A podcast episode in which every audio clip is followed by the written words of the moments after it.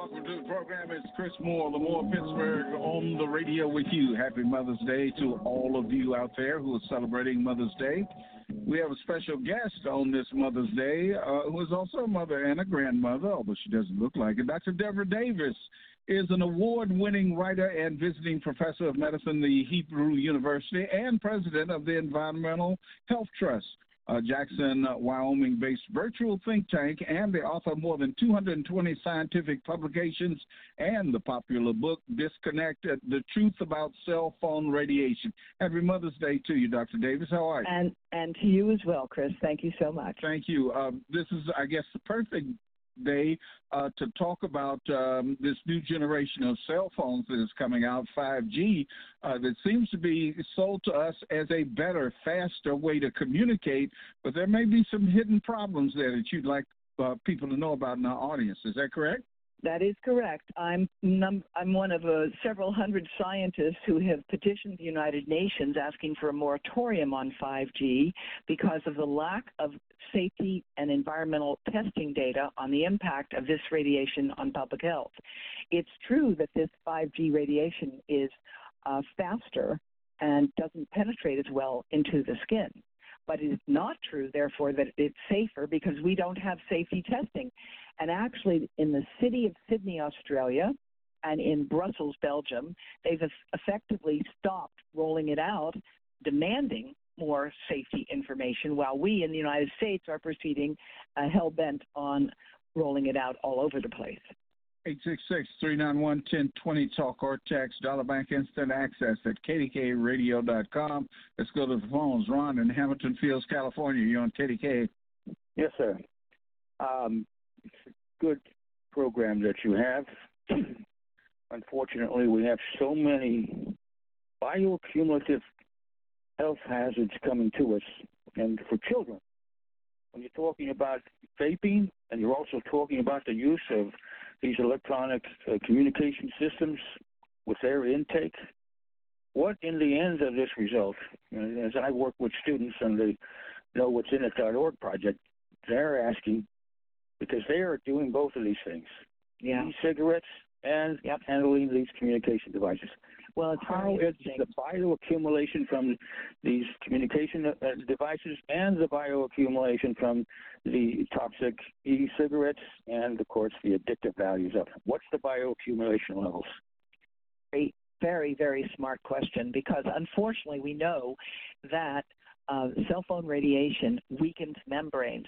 So those vaping pens that allow these kids to take in all of that uh, nicotine exposure that they can enhance with the vape um, device, um, that also means that any toxic material that's in their blood can get more deeply throughout their bodies, and that's really not been widely recognized. So you're absolutely right to talk about bioaccumulation, and it's the reason we have to protect our children, of course, is that their brains are still growing, their skulls are thinner, they contain more fluid, and they haven't developed fully myelin, which is a fatty protective sheath around the neurons.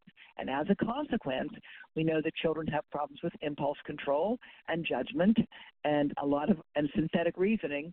And here we are exposing their brains to addictive properties of nicotine. And now we also know, it will not surprise you as a teacher, that the screens can be addictive as well.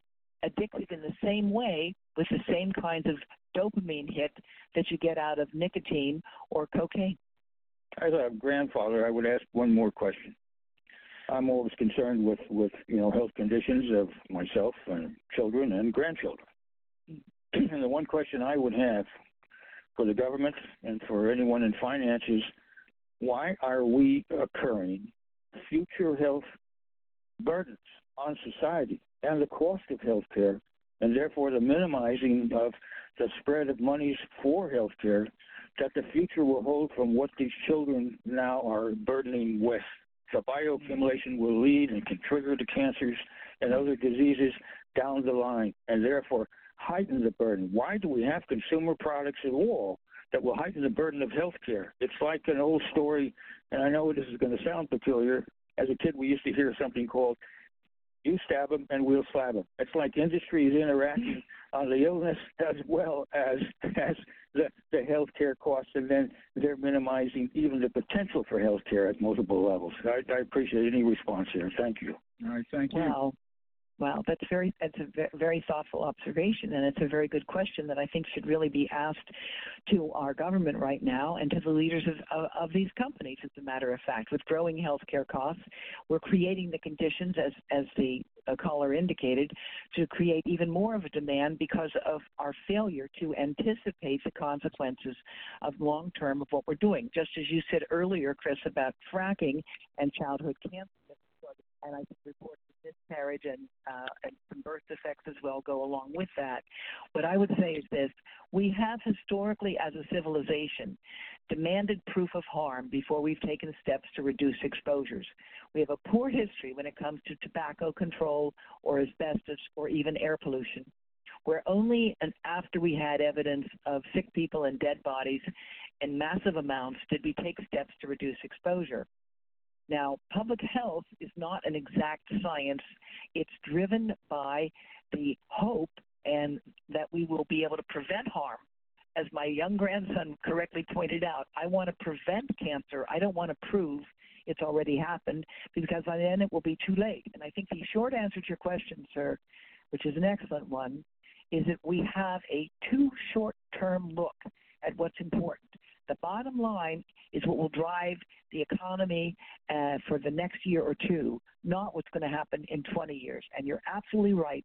We're creating a tremendous burden for the future by what we do now if we ignore, which I hope we will not, the growing evidence that 5G can be harmful.